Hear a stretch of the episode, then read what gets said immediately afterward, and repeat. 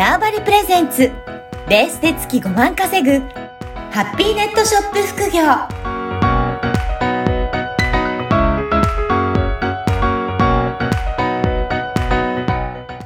こんにちは、小ラボの岡田です。こんにちは。可能性を広げるネットショップアドバイザーのおじろです。よおじろさん、今回もよろしくお願いします。ろしくお願いします。あの、前回は3ヶ月で半自動化して100万貯めるっていうような、その企画を始めたんですよっていうお話いただいたんですけど、はい。いや、これ、前回いろいろお話聞いて、すごい取り組みだなと思って、うん。いやー、これ、興味ある人多いんじゃないかなと思うんですけど、はい前回もちょっとお話しいただいたのは、本当効率をちゃんと上げていかなきゃっていうことで、やっぱり副業でやるので本業を邪魔しないように、そのために効率を上げていくっていうお話だったんですが、はい。そこもうちょっと詳しくお聞かせいただいてもいいですか？あはい。ありがとうございます。はいまず、副業で、まあ、これはあくまで副業なんですよ。うん副業にかけられる時間って、うんまあ、1日1時間とか2時間とかそうですね。だと思うんですけど、なので、まずやらないことが、うんやらなくていいことはやんないってことです。当たり前ですけど、うん。でうんこれはあくまで自分の話、私の話ですけど、うん。不用品そ掃除してた時に、はいやっぱり服って結構いらないものうんとしてのアイテムで出てくると思うんですよ。はい。ただ、洋服は出品するのに結構写真を撮る手間、おうあと、写真だってなかなか綺麗に撮れないとうん売れなかったりとか、うん。かといって単価がめちゃめちゃ高いわけでもない。手間の割に高いわけじゃないので、となると、効率が悪いアイテムの一つになってくるんですね。そうなんですね。はいやっぱ、ね、服だといろいろ整理すると出てきやすいものなんだけど、これはあんまり出品にはお勧めしないっていうことなんです自分で出品はお勧めしなくってはいはい。ただ、なんか世の中には、まあなんかメルカリだけじゃなくって、他のいろんなフリマサイトに代行で出品をしてくれるはいサービスを提供してる、まあ会社があるので、はい。あの、まあ、オオークション、オークションじゃないわ、フリマサイト出品、あ代行とか探すと出てくると思うので、うん。もう私は、もう服に関しては、もう段ボール詰めて、うん。全部倉庫に送ってしまう。で、自分の時間を空ける。おーあ、で、そこの代行していただいたら、それも一応収入にはなるっていうことなんですか？なります、なります。うんうん。まあ、ただ、もういらない服って本当にいらないので、うん。もう別にそれを売ってなん、どうにかこうにかってわけじゃないはい。から、もうそこは、もうちょっとなんか、まあなんか1000円、ちょっとでもお金になればラッキーかなぐらいの感じ、もう本当にうんぐらいにしか捉えてないですというよ。ことですね。だからどちらかというと、そこの場合は、時間を大切にして、効率重視で活動するっていうことなんですね。そうです、そうです。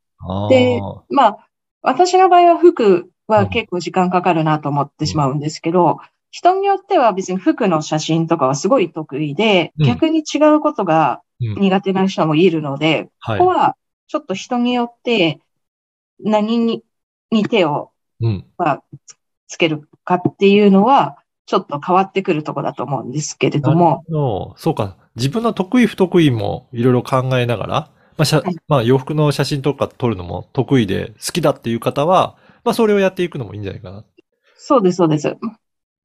もう私なんかは洋服の写真はもう本当に得意、まあ得意じゃないっていうか、もうほぼ苦手なので、うん。あの、なんか写真を昔もなんかメルカリで売ろうと思って服とかを、はい写真を撮ってる間にもうイライラして全部服捨てるみたいな、そういうことをしてしまうはい。ので、まあ、ただ、まあ今回はちょっと捨てるのはやっぱりちょっとどうかなと思って、そういうサービスを、あの、利用させていただくってことになりました。そういうことで。だから、その効率を重視するときの一つのポイントとしては、まず、やらないことを決めて、もうそこは、う売らないって決めて、効率を重視するっていうことなんですね。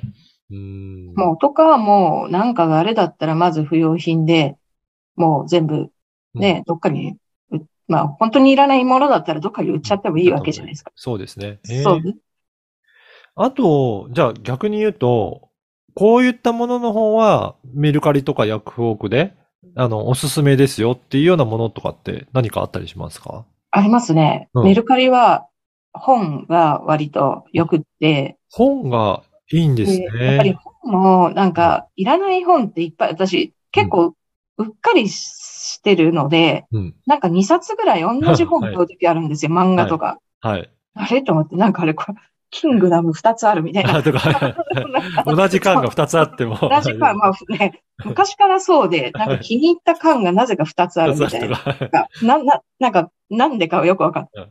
で、まあちょっと今、キングダムはあんま売りたくないので売らないんですけど、まあビジネス書とかも2つはい。間違えて Amazon で買ったのに、本屋さんで買っちゃったとかあるんですよ。うん。うんそういうやつは、もうあるし、あとはもう、あの、全然読んでない本うん。とか、まあ昔買って、なんかイラストレーターの本とか、そういうものとかを、まあ出品ししちゃう。うん。で、意外と、私これ一昔前だと Amazon で売ってたんですよ。中古本。だけど、はい。まあ Amazon よりも、まあ Amazon で出すのは結構楽なんですけど、うんまあでも結構最近メルカリでよく本って、あの、売りやすい、売りやすいというか、あの、需要が結構あるので、うん。で、しかも大ヒットした本っていうよりは、うんなんかちょっと、なんとなく気になるタイトルだな、レベルの本が高く売れたりとか。そうなんですね。じゃあ、はいあんまり世の中で出してる人もいないから、まあ、ある程度、うん、需要もあるしっていう。そう、そういなんですったところが意外と本出すと売れたりとかするん売れたりします。でもちろん大ヒットしたよっていう本も売れるんですけど、ただ大ヒットした本って多分いろんな人が持ってるそうですね。からはい。単価が安い。ああ、はい。ここも効率で単価を上げなきゃいけないうん。ので、まあまあといっても本はこう出してみないとちょっと、まあ出してみないとっていうかわかんないとこがありますけど、本はやっぱりだいぶメルカリがいいかなってそうなんですね。思いました。うん。じゃあやっぱりそこも効率を考えて単価のいいもの、そこに時間も使っていくっていうことなんですね。うん、うん。へえ。じゃあまずは本とかあり、がいいっていうことですか？ね。他にも何か効率を上げる方法ってありますか？えっと、効率を、まあ、あとはこれ、まあ商品のことじゃなくって、作業作業の方のことになるんですけど、はい。ここは、あの、普通の普段の別に副業関係なく仕事でも、まあうん、普段私がやってることなんですけど、はい。えっと、まあ私、結構いろいろ、あの、多分外から見るとめちゃめちゃ忙しそうな人に見えると思う。なんかいろいろされてらっしゃいますね。ろいろしてると思うんですよ。はい。いろ見えると思うんですけど、全然、あの、そこまで忙しくなくって、うんちゃんと6時に仕事終わってるし、終わってる時はですよ。はい。あの、別に、まあ、朝夜早いから遅くまで6時でうんもうだいぶ働いてるんですけど、うんうんまあ、っていうの、まあ、結構、まあそこまで、まあ、忙しい日は忙しいけど、うんそこ多分他の人が思ってるほど忙しくないうんですよ。はい。で、それはもう自分の中で効率めちゃめちゃ上げて、うん。上げてるので、10個ぐらいのこと一緒にやってる、おお同時に。はい。同時に。はい。で、その時のコツがあって、はい。まず、もう同じことを全部まとめてやるみたいな。おお例えばどういったとこ、ことがありますか、ね、写真を例えば撮らなきゃいけませんって時は、もう全部写真。この日はもう写真撮影の日みたいああ、はい。にしちゃってう、ん、うん。で、文章を例えば書かなきゃいけない日う。ん、うん。それはもう、この日はもう朝から晩まで文章しか書きませんの日。っ。ていうふうにもう、やることをもう全部そこに集約していくと、最初なんかやってて呪いのが、うん。なんか1時間ぐらい経つと、慣れが出てきてめちゃめちゃ早くなるんですよ。そういうことですね。もう同じことをこうんう、やる、やっていくので。やっていう感じですね。他のことしない。ああ、あ、だから、一つの商品を出版するのを写真撮って文章を書いて投稿してとかっていうのを一個ずつやるんじゃなくて、写真を撮るんだったら写真を撮る日、はい文章を書くのは文章を書くっていう。そうにまとめた方が効率が上がるっていうことね、。率もうやっぱなんか作業をすると早くなってくるので、うん、うんこうで、まあもちろん今ヤフオクだったりメルカリとかもそうだし、普段の仕事とかも何かもう何かの日は何かみたいうん。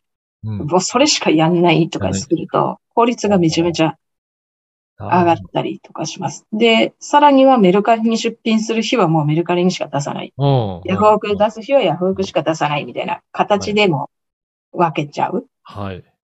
そうか。だから、いろんなことをやろうとするよりも、同じことを複数のものを集めてきて、一緒にもうやっちゃうっていうことなんですね。やっちゃう。やっちゃう。だから、いろんなことが並行で進んで、そうなんで、す全部終わったら全部終わってたみたいなうん状態が作れる。作れるっていう。ああ。確かにそうですね。いろんなことやろうと思うと、そのスイッチにまた切り替えてやんなきゃいけない。そうなんです。よ。絵、絵と絵じゃなくて、例えば写真と文章って全然頭を使うとこ違うので、はい。写真ずっとなんか撮ってて、急に文章を書いてって言われても、はえってな、いだって、どうちょっと頭をうんこっちにちょっと戻、戻すのが大変なんですけど、うんずっと文章を書いてたらそこはい。じゃないですか？あとはなんか、でそうですね。はい。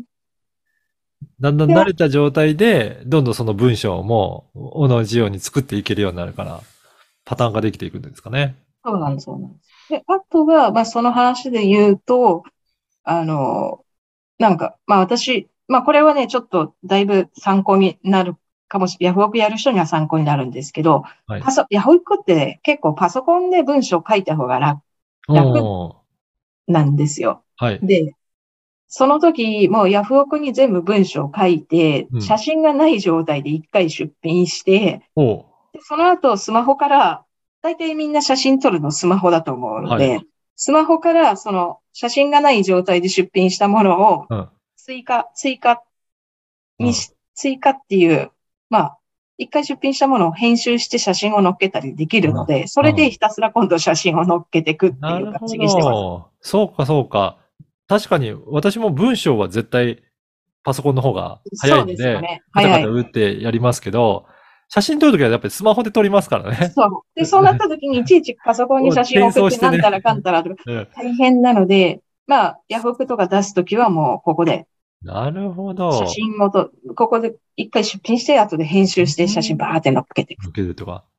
なるほど。じゃあそこもいろいろそれぞれの得意なところを分担して、これ、あの、スマホはもう写真だけにするとか、そうです、そうです。パソコンは文章を作る方っていう風にしていくと効率が上がるっていう。いや、これ、いろいろな、もうこういったヤフオクとかメルカリとかの出品だけじゃなくて、日常的な、やっぱりお仕事とかそういったことにも使えるような感じですね。そうですよね。で、あと、こうスマホで文章を打つのって結構大変だと思うんですよ。はい。なので、もうス、スマホで文章を打つときは、音声入力おー、をなるほど。うん何々を丸、あ、点とか言うとちゃんと点打ってくれるので、うん今日は点とか言って。そうすれば、うんまあ、喋ってるだけじゃないですか。そうですね。な肩も凝らないし。うん入、入力するより全然早いですよね、喋って。早い、早い、喋った方。結構最近は音声入力の精度も上がってきてるんですかねじゃあ。上がってきてますね。ちゃんと漢字とかもきちっと、なんか、漢字にしてくれるし、うん。あとそんなに多分大したこと喋ってないんですよ。はい。普通の言語って、そんな別に難しい言葉使ってないってことこですね。と。きっと中学生、うん中、なんか、なんか中学生レベルぐらいのことしか、はい。小中学生ぐらいのことしか喋ってないので、まあ、あの、そんなに難しいこと喋らないんですよね、普段。なので全然これでもう、こうやっても変な文字とかほとんどないですね、最近。じゃあ、やっぱりそんな感じでいろいろツールも使っていきながら、いかにして時間を上げていくか、その効率っていうのをやっぱり意識するといいですよということですね。そうですね。はい。いや、今回は本当に仕事でも使えるような効率のお話を聞かせていただきました。おじろさんどうもありがとうございます。ありがとうございます。この番組はバーチャルオフィス縄張りの提供でお送りいたしました。